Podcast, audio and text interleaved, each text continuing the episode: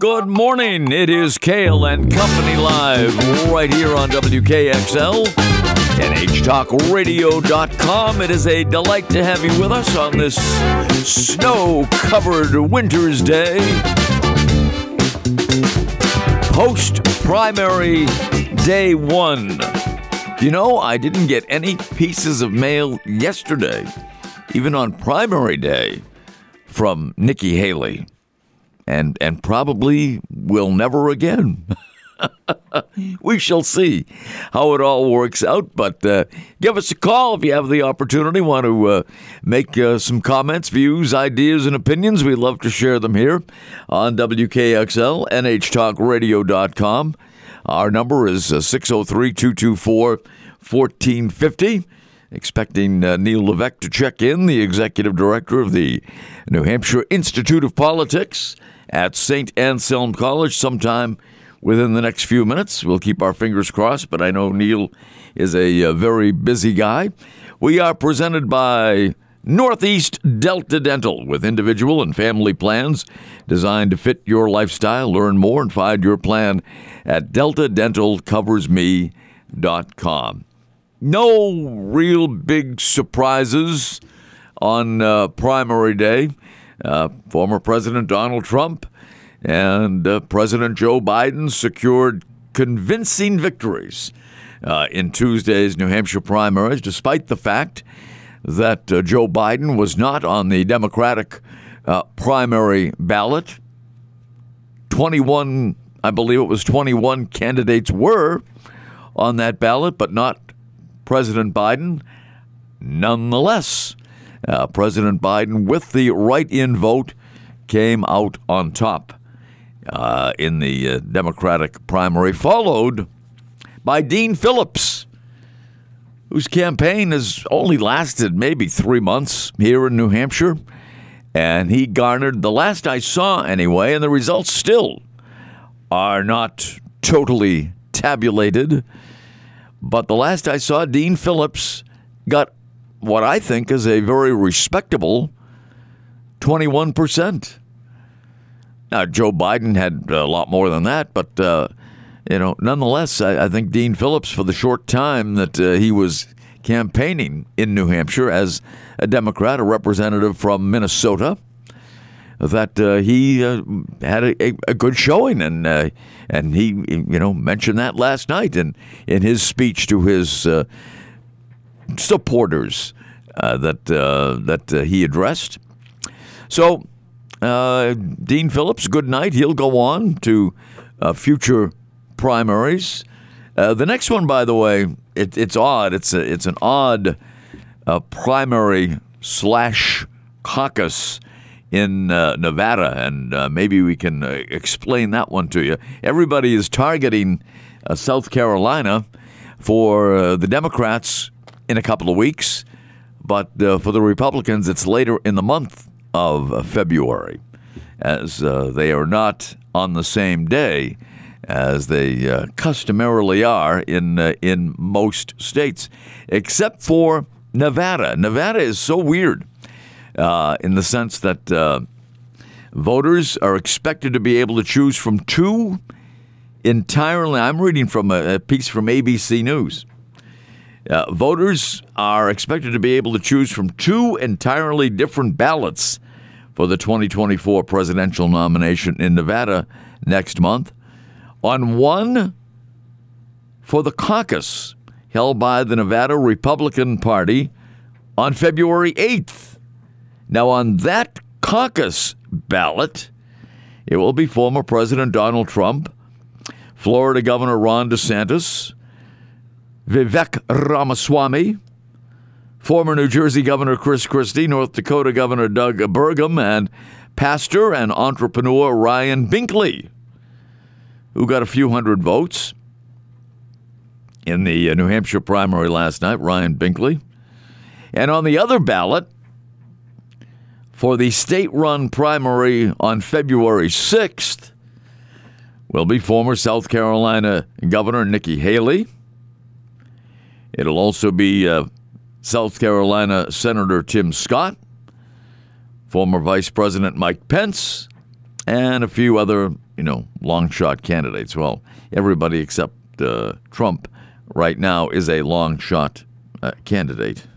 But it's a weird setup in Nevada, so that's why you don't hear too much about it. 26 Nevada delegates that will help determine who wins the Republican nomination will be awarded only through the caucus and not the primary, which is another baffling fact. The caucus is going to be held on the 8th, and those votes count toward delegates, but not the primary.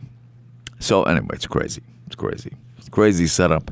And at any rate, they're going to go through with it, apparently. But those folks I mentioned, the former candidates that dropped out within the last month to 6 weeks, will probably be on the ballot as they were in New Hampshire, but will not get a whole lot of traction because they're not in the race anymore. It's come down to a two-person race on the Republican side between Donald Trump and Nikki Haley. And there are some out there, including former President Trump, suggesting that Nikki Haley abandon the race. But I think she's wise in staying in, just from a personal perspective, because she is going to her home state.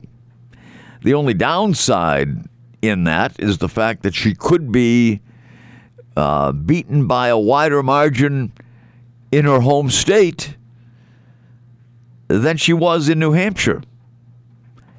And if that's the case, that would certainly be the end of the Nikki Haley campaign. And she came out last night very early. It was just after 8 o'clock.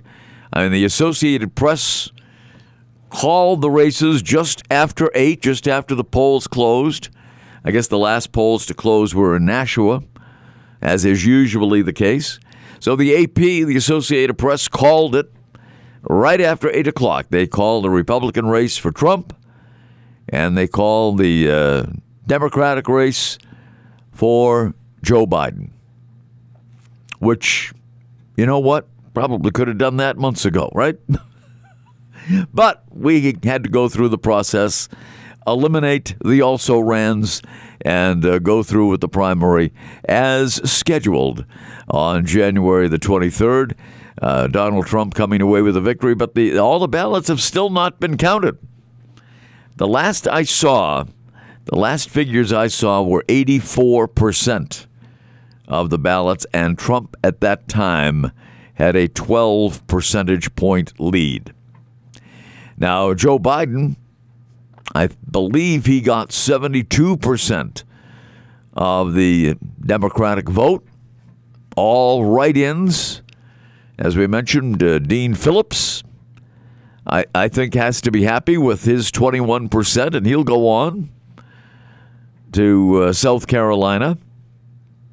Then Marianne Williamson got her 5%. I believe it was 5% that she got. And her campaign is virtually over, if there really ever was a campaign to begin with in all reality.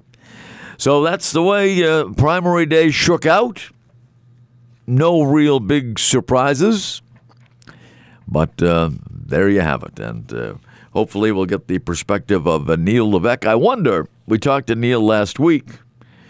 And, of course, the first in the nation presidential debate, the Republican debate, which was scheduled for last Thursday at St. Anselm College, was canceled due to the fact that Nikki Haley made the statement that she would not debate Ron DeSantis unless Donald Trump was on the stage as well.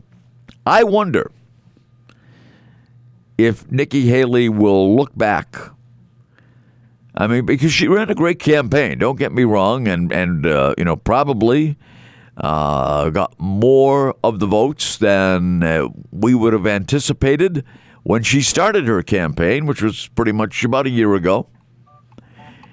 But I wonder if she will ever look back and say, I wonder if it would have made a difference if I had gotten on that stage and made my pitch to New Hampshire for 90 minutes in a debate with Ron DeSantis. DeSantis dropped out a few days later, but nonetheless, I think she is going to look back. It will never be admitted, of course, but the decision not to debate that night and get 90 minutes of free, over-the-air network time to make her case not only to New Hampshire, but the rest of the country, was, I think, a very, very poor decision.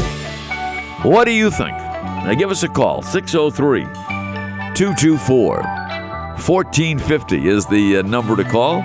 We would love to hear from you. And as a matter of fact, we still have some free skiing at Loon Mountain. If you'd like to call right now and ski free with a friend, a relative, it's your choice. Ski free on us. 603-224-1450 is the number to call to ski free at Loon Mountain right here. WKXL, NHtalkradio.com. We are presented by Northeast Delta Dental. We'll be right back.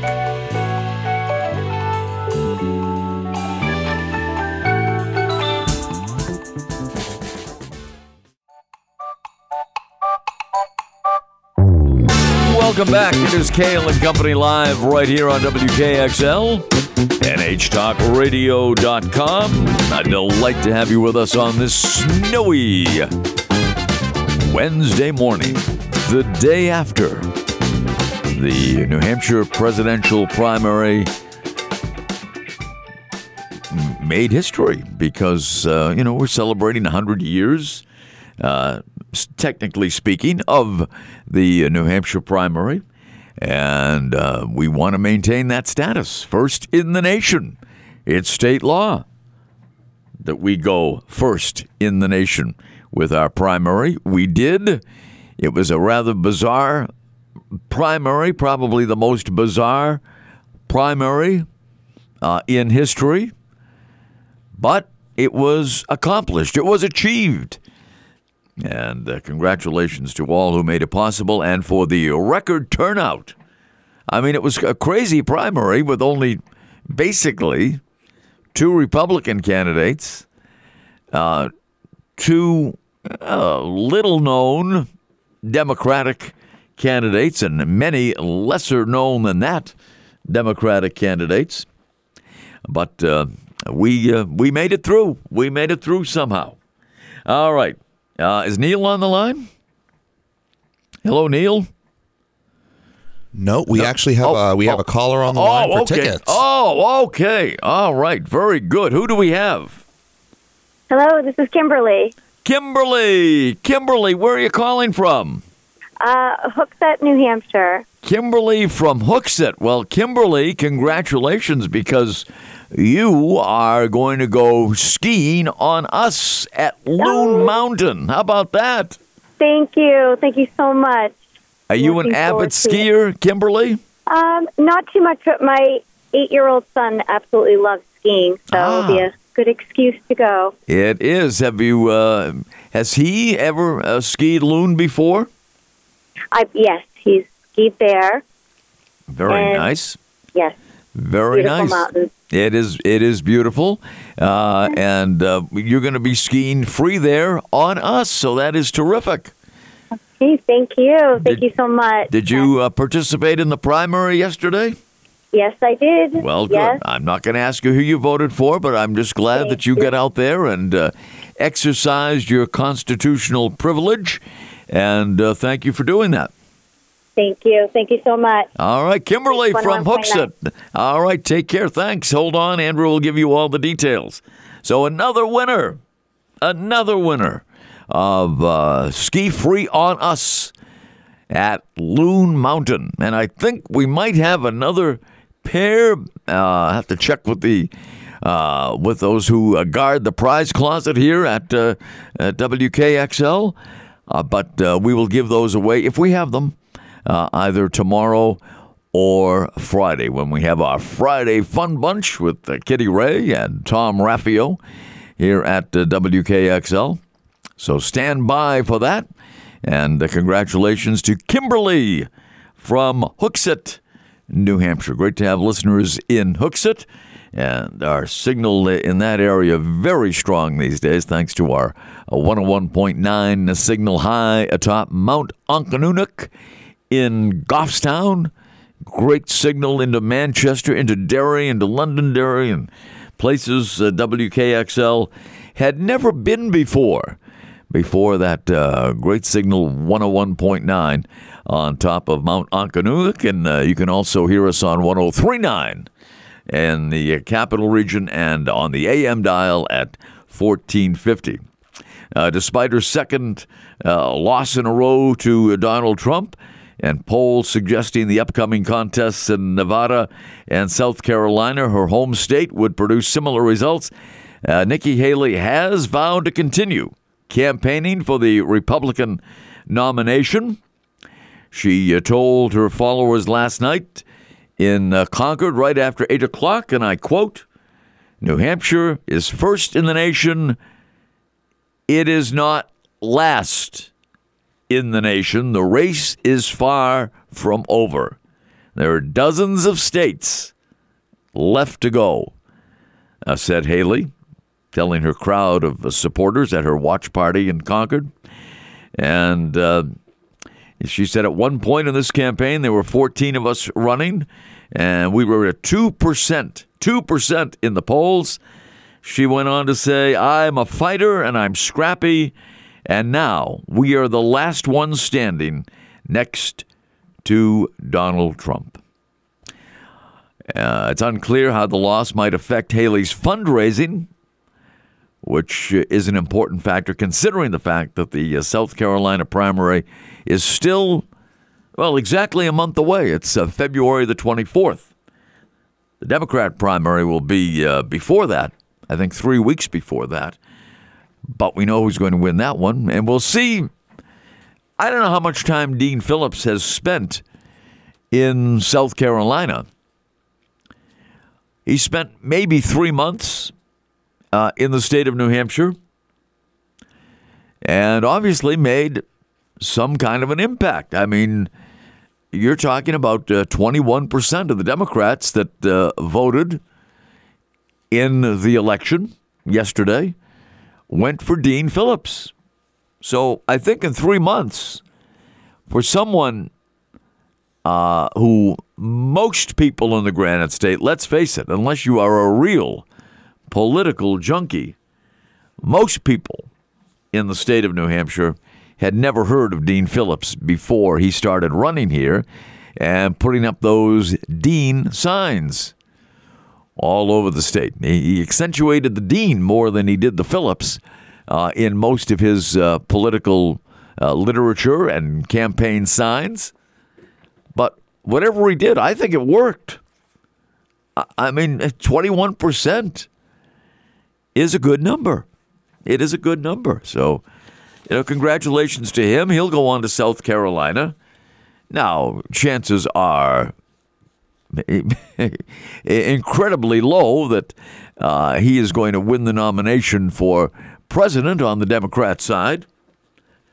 But you have to admire him. You really do.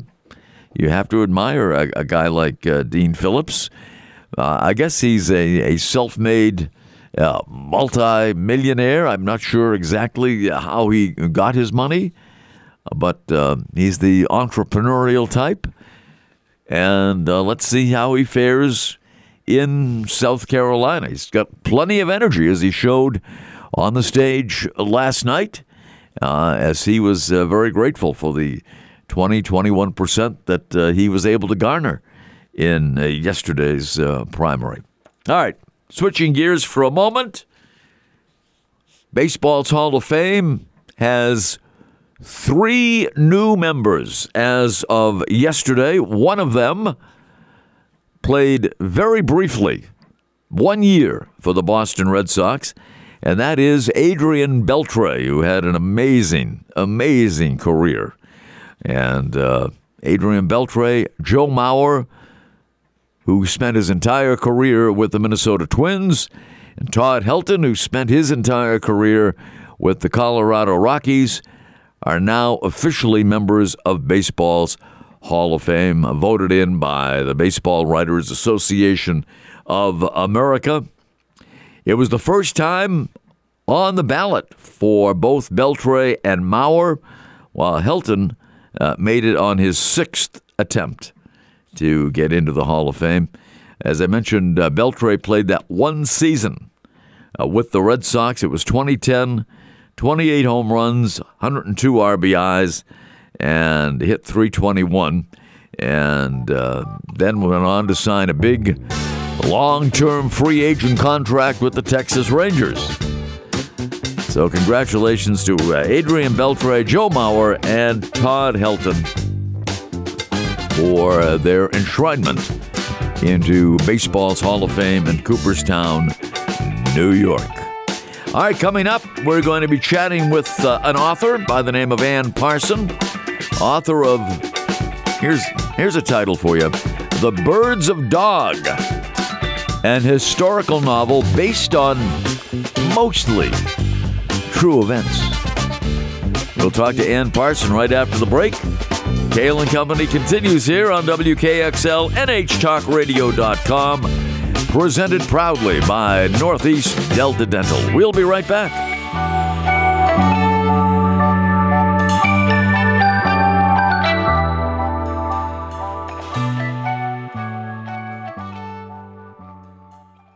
Welcome back. It is Cail & Company live here on WKXL, NHtalkradio.com, presented by Northeast Delta Dental.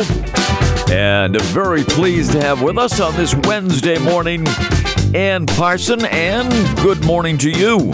Good morning up there. How are you? Oh, we're doing just fine. Where are you located this morning? On the south coast of Massachusetts, where it's nice and sort of crunchy out. Nice and crunchy, huh? Well, we have some a little fluffy blanket of snow here in New Hampshire this morning. But Ann is the author of a rather unusual title here, The Birds of Dog, an historical novel based on mostly true events. And as we mentioned, Ann, a highly unusual name. You're a science journalist, and your book opens during the days of the Boston Society of Natural History, which eventually evolved into Boston's great Museum of Science. What inspired you to write this book? Well, I've been a science journalist for a long time, and when you're one of those, you sort of often fall back into history. And I allowed myself to sort of go back in time, and I started discovering many different interesting lost stories about how the sciences began in America. You know, I was just remembering this morning, for instance, the word scientist really only started coming into use in the 1830s, which doesn't seem that long ago. So one story led to another. I guess so. Now, your previous books have been nonfiction, so why did you choose fiction this time around? Well, I discovered, someone gave me the advice that you can be much more fluid in fiction. I was scared if I did a nonfiction book on the beginning sciences in America, I would never finish it. And once I sort of realized that I could make up dialogue and characters, it really got quite fun. You know, a lot in the book is true. However, a lot of the characters are true. Right, as it says in the subtitle, an historical novel based on mostly true events. Hunting and wildlife are central topics to your current book and the storyline. Talk a little bit about that. Yeah, the more stories I collected, the more I realized I was collecting around two of my own interests, one being a love of nature and the other being, quite frankly, a hatred of guns. And I actually went into the old newspapers Boston had years ago, back in the early 1800s. There are about 20 newspapers then, and I kept finding these stories about wildlife that were interesting, both wildlife that was being brought over to show in the new museums of the day. Audubon was also in the news a lot. He was a favorite in Boston because of what he was doing, collecting birds. And so more and more this thesis arose of really nature. Now I'm really sort of going ahead of myself, but nature versus technology. Technology being bad for nature. Now, you mentioned Mr. Audubon, and your book contains appearances by many real people, including John James Audubon, yep. Charles Dickens, Henry yep. Thoreau, and the father of President Lincoln's assassin, the father of John Wilkes Booth. How did you weave all of these people into your work of fiction? Well, it's really interesting. When you start going back in time, you see all these connections. And I'll tell you a story. So the book is about, it's really a correspondence between a woman who serves as assistant curator at the Boston Society of Natural History and her cousin who's gone out on a long voyage, which was a true voyage. His name was Charles Pickering. And it was called the U.S. Exploring Expedition. It went out. The Navy sent it out in 1838 to explore the Southern Ocean for specimens and whales and other things. So it's this correspondence going on, but one weird story was the reason that voyage went out was a few decades before a man by the name of Captain Sims from Tennessee had proposed that the Earth was hollow. Again, this is only back in the 1820s, he proposed that. And so here you have this voyage going out.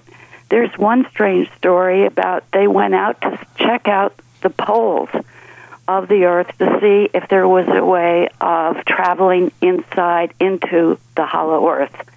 Now, again, I'm getting ahead of myself, but one story led to another, and all these people you mentioned all came into Boston and then somehow were involved with the story that I created in a real way. Now, Charles Pickering was a real person, a zoologist, yeah, as I understand it, yeah?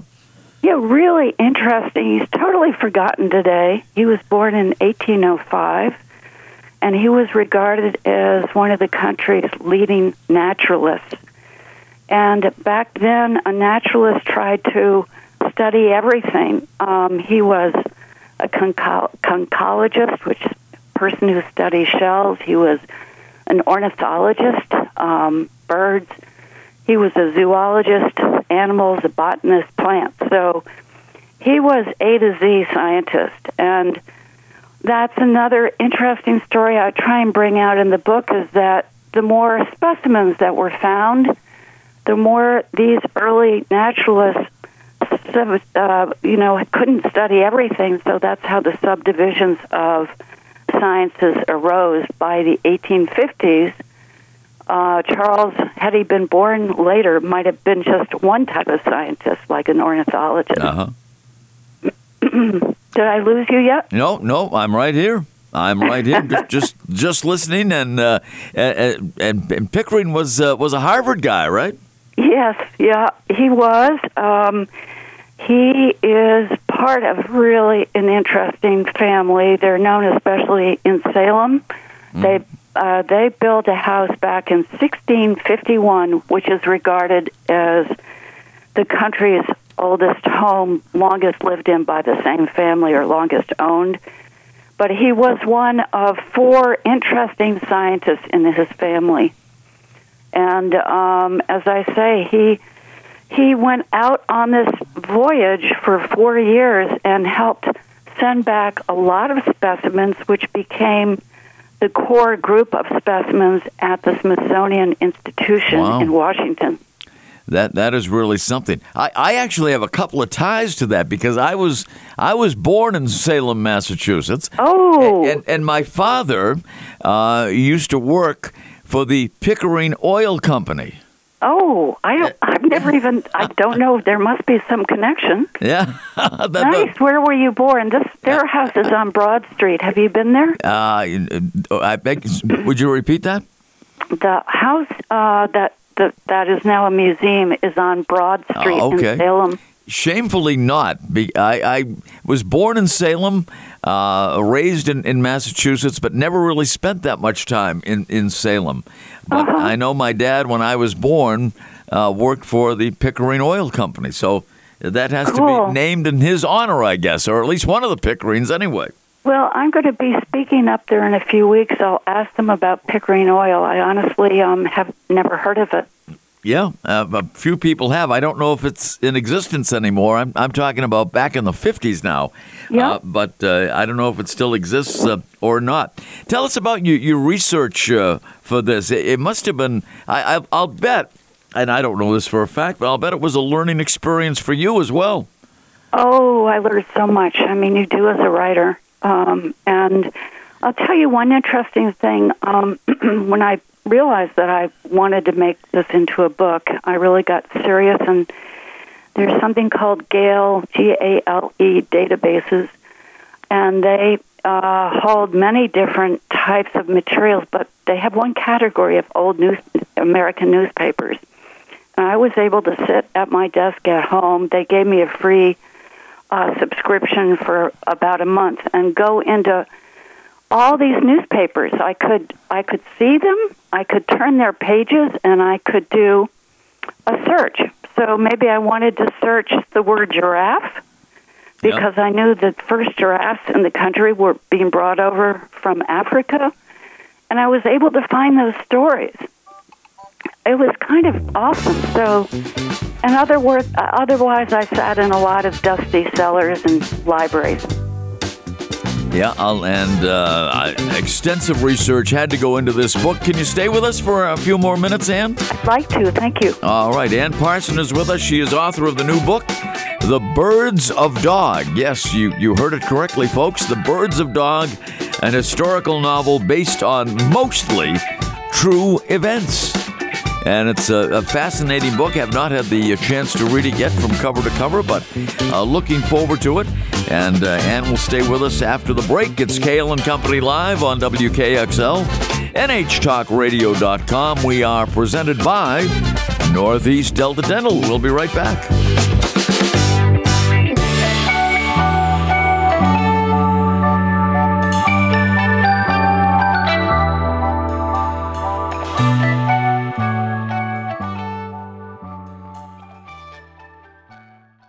Welcome back. Cail & Company Live here on WKXL, NHtalkradio.com.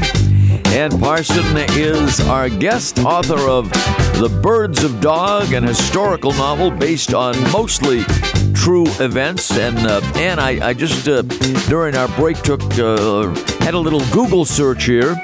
And the development of Pickering Wharf in Salem came about when the Pickering Oil Company sold the land in the area at 50% of its assessed value. So anyway, very cool. And I did find out that Pickering Oil still exists. Oh my goodness! Where's it headquartered?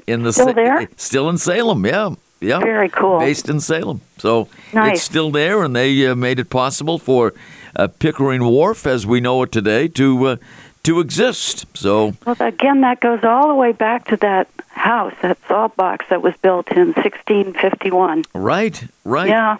And the house, as you mentioned, believed to be the oldest house in the United States, continuously occupied by one family. Exactly. Yeah. They call it Salem's oldest house, America's oldest home. Yeah. There you go. Yeah. Yeah. Apparently, in 1998, I'm just reading this from the internet now. The Goodhue family moved into the house. Right. With Albert Goodhue as the primary caretaker. So that was some 26 years ago now. Well, that was the Pickerings bringing them in to take care of the house. Mm-hmm. Actually, Albert has passed along, but the Pickerings still have it in a family organization. They still run it. You know, I'm looking at it right now, and what an impressive home it is. And I'm just mad at myself for never taking the time to visit it. But well, you know what, Ann? No, it's not. It's not. But I better hurry up. You know, you never know. But it's a beautiful spot, and I have to spend more time in Salem, my birthplace. But you know, like I said, I never really spent that much time there. But, well, don't go back on Halloween. You won't even be able to walk the streets. No, I'll go down on some Tuesday afternoon or something and check it out. But it's an extraordinary family, and I'll just mention you were talking about Charles Pickering. His uncle was John Pickering, who was a linguist. I count him as a scientist. He spoke 22 or was familiar with 22 languages. Wow! And was one of New England's busiest lawyers, but in the evenings and at night he pursued language. I have trouble with one, Ann. You know, really. So tell us about the title. Okay. Again, you know, it includes the stories of this voyage that went into the South Seas, and The Birds of Dog is really, maybe I should have titled it The Birds of Dog Island. Dog Island is a speck of an island in the Southern Ocean back then. I can't find it. I come across references. I haven't found contemporary location. But on that island, as Charles Pickering and his gang discovered when they landed, all the animals and birds were very tame, and that's because guns had never been brought onto the island. The birds had never been scared, shot, or anything like that. And they could tip the birds off their nests and collect their eggs.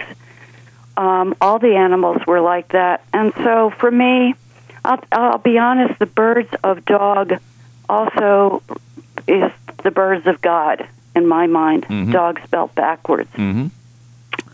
So it's all about my basic thesis, guns versus nature. And when I really got serious about writing this book, that's when the Sandy Hook tragedy happened, and it made me want to write all the more about, look back to the technology of guns, which also is in this book. Very good. And how we became so, you know, gun oriented, unfortunately. So, Ann, what's a troculus? Is that how you pronounce it? Troculus. Yeah. It's a game I made up for the book. A troculus is a real bird, a type of chimney swallow. They're extinct, I believe, at this point. But they used to roost in these chimneys back in those days.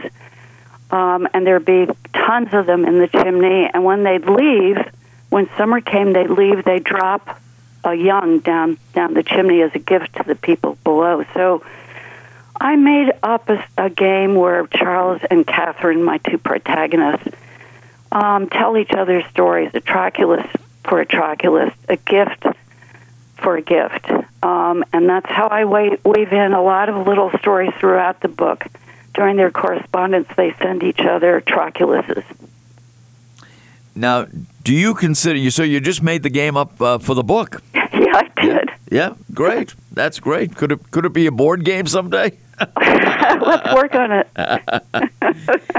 Do you consider, Ann, your book to be a love story or a science book? You know, I think the love aspect. So my protagonist, who is the curator at the Natural History Museum, falls for a younger man, and he was a real guy. His name was James Cutting. Fascinating figure. He ended up building the first standalone aquarium in the world, and of all places, it was on Bromfield Street in downtown Boston. Yeah. So, you know, nothing like a little love intrigue to make people turn the page, me too. But really, it's a story about the early sciences, and that was my whole reason for doing the book, and I had a lot of fun with that. And again, it does chronicle the beginning of the Audubon Society and how the woman who launched it, they were upset about how many birds were being killed for their feathers for adornment. Oh, it was awful. You know, then her name was Harriet Hemingway. She lived. She and her husband lived on Clarendon Street in Boston. Mm-hmm. Very wealthy family, and one day, she was one of the worst offenders, but one day she woke up to the fact that she'd walk down the street and all her friends were wearing hats with birds on them, you know? Yeah. That was the fashion in those days. Sure. And suddenly, you know, she just hated the idea of so many birds being killed, got together a whole group of women and a few men in her living room, and they started the Audubon Society. So she was pretty remarkable, cool woman. I guess so. And this is a fascinating book, really, because you know it's based on historical facts, but it's also you know stuff that you came up with and wrote dialogue and all. So you're going to go lean more to the fiction side in the future or the nonfiction side? I don't know. I'm an environmental writer at heart, and I'm trying to figure out my next project. There's so much wrong with the environment right now. I'm trying to be an activist, and I do that here on the South Coast. We run something called the New Bedford Science Cafe. We meet in a bar once a month, and we have a guest speaker. And so our guest speaker next month is going to be someone actually from the Audubon Society talking about horseshoe crabs and how that species is falling off a lot. And anyways, what I'm getting at is something like that where you can really try and change things. Writing changes things slowly, I think, but I'm in a hurry. Yeah, you want to get there quickly, right? And take care of this environment.